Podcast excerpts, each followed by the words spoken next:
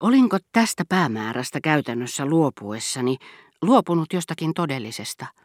Saattoiko elämä korvata minulle taiteen?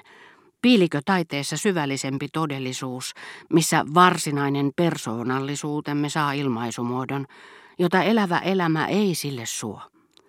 Jokainen suuri taiteilija tuntuu tosiaankin niin erilaiselta kuin toiset, herättää meissä tuon vaikutelman yksilöllisyydestä, jota turhaan etsimme jokapäiväisestä elämästä.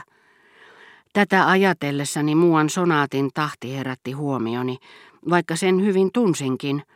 Tarkkaavaisuus valaisee nimittäin joskus eri tavalla kohteitaan, kaukaa tuttujakin, ja näemme, mitä emme niissä koskaan ole nähneet. Soittaessani tämän tahdin ja vaikka Vään töi siinä parasta aikaa ilmaisikin unelmaa, joka oli pysynyt täysin vieraana Wagnerille, en voinut olla kuiskaamatta Tristan. Hymyillen samalla kuin perheystävä, tunnistaessaan lapsen äänensävyssä tai eleessä isovanhemman, jota tämä ei ole tuntenut. Ja koska silloin katsotaan valokuvaa näköisyyden määrittelemiseksi, Asetin nuottitelineelle vääntöin sonaatin päälle Tristanin partituurin. Oopperan, josta nimenomaan sinä iltapäivänä esitettiin katkelmia Lamoureux konserttisalissa. En keksinyt mitään syytä olla ihailematta Bayreuthin mestaria, niin kuin ne, jotka Nietzschen lailla tuntevat velvollisuudekseen paeta niin taiteessa kuin elämässäkin kauneuden kiusausta, jotka riistäytyvät Tristanista, samoin kuin kieltävät Parsifalin ja henkisen askeesin avulla siirtymällä itsekidutuksesta toiseen, seuraamalla verisintä ristintietä, onnistuvat kohoamaan Longjumeon postelionin täydellisen tuntemuksen ja ehdottoman ihailun tasolle.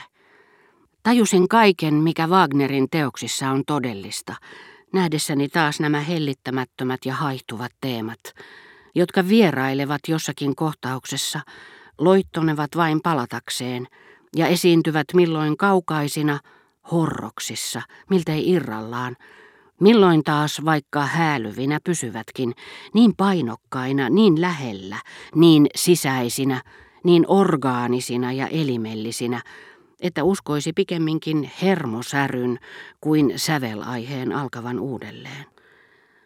Musiikki, joka siinä suhteessa erosi suuresti Albertinin seurasta, auttoi minua vetäytymään itseeni, löytämään sieltä jotakin uutta, vaihtelua, jota turhaan olin etsinyt elämästä, matkoistakin, joita tämä sävelaihe sai minut sittenkin ikävöimään murtaessaan viereeni aurinkoiset aaltonsa vaihtelevaisuutta kaksin verroin.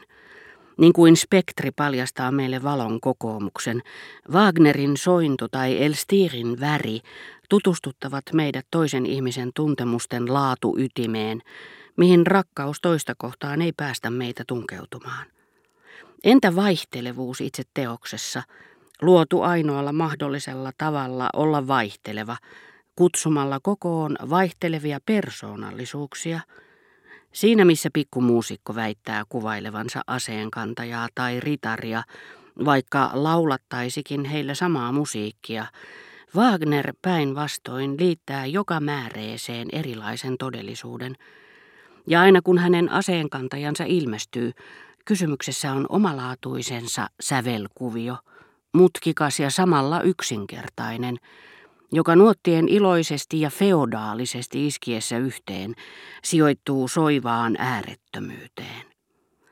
Siitä yltäkylläisyys musiikissa, täynnä musiikkeja, joista jokainen on elävä olento, olento tai luonnon suoma hetkellinen vaikutelma. Sekin, mikä vähiten riippuu musiikin herättämästä tunteesta, säilyttää ulkoisen, täysin määritellyn todellisuutensa. Linnun laulu, metsästäjän torventoitotus, paimenhuilun sävelmä piirtyvät soivina kuvajaisina taivaan rantaan. Tietenkin Wagner tuo ne lähemmäksi, tarttuu niihin sisällyttääkseen ne orkesteriin palvelemaan korkeampia musikaalisia tarkoitusperiä, mutta kunnioittaa sittenkin niiden alkuperäistä omaleimaisuutta, niin kuin huonekalu puuseppä veistämänsä puun kuituja, sen erikoisominaisuuksia.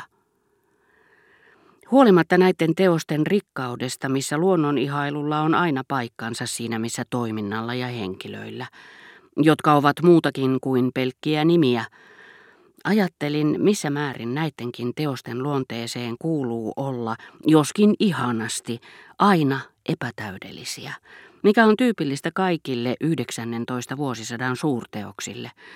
Vuosisadan, jonka suurimmat kirjailijat ovat epäonnistuneet kirjoissaan, mutta seuratessaan työtään ikään kuin olisivat samalla sen tekijä ja tuomari. Ovat ammentaneet tästä itsetutkistelusta uutta kauneutta, teoksen ulko- ja yläpuolelle yltävää, valaneet teokseen taannehtivasti yhtenäisyyden ja suuruuden, jota sillä ei ollut. Pysähtymättä siihen, joka jälkikäteen näki romaaneissaan inhimillisen komedian, tai niihin, jotka nimittivät hajanaisia runoja tai esseitä vuosisatojen legendaksi ja ihmiskunnan raamatuksi. Tekee sittenkin mieli sanoa jälkimmäisestä, joka niin oivallisesti ruumiillistaa 19 vuosisadan, ettei Michelin kauneimpia kohtia pidä niinkään etsiä hänen teoksistaan, kuin hänen asennoitumisestaan työhönsä, ei hänen Ranskan historiastaan eikä vallankumouksen historiasta – vaan hänen kirjoihinsa laatimistaan esipuheista. Toisin sanoen teosten jälkeen kirjoitetuista sivuista, joissa hän arvioi näitä, ja myöskin muutamista sieltä täältä poimituista lauseista, jotka tavallisesti alkavat tohtisinko sanoa, mikä ei ole tiedemiehen varovaisuutta, vaan muusikon tahti. Toinen muusikko, se joka sillä hetkellä lumosi minut, Wagner, kun hän etsi kätköistään suloisen melodian ujuttaakseen sen taannehtivasti, kuin tärkeän aiheen ainakin teokseen, jota ei ajatellut sillä hetkellä, kun teeman sävelsi.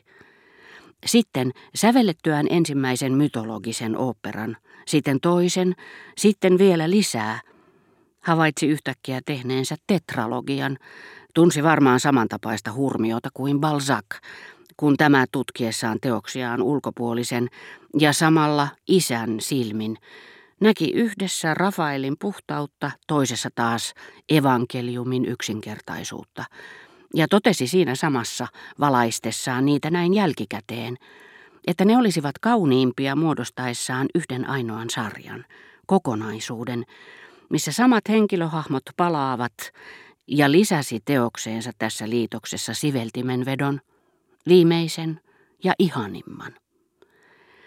Myöhäsyntyinen, vaan ei keinotekoinen kokonaisuus. Muutoin se olisi hajonnut tomuksi, niin kuin niin monet keskinkertaisten kirjailijoiden systematisoinnit, kun nämä otsikoiden ja alaotsikoiden avulla uskottelevat seuranneensa yhtä ja ylivoimaista suunnitelmaa.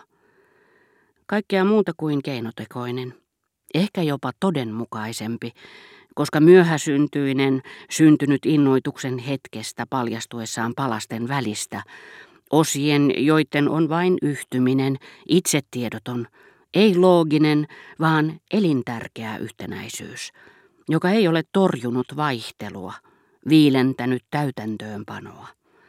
Se muistuttaa, mutta tällä kertaa todellisuuteen sovellettuna, erikseen sävellettyä, inspiraation synnyttämää kappaletta, jota ei aiheen taiteellinen kehittely vaadi. Se vain tulee ja sulautuu kaikkeen muuhun.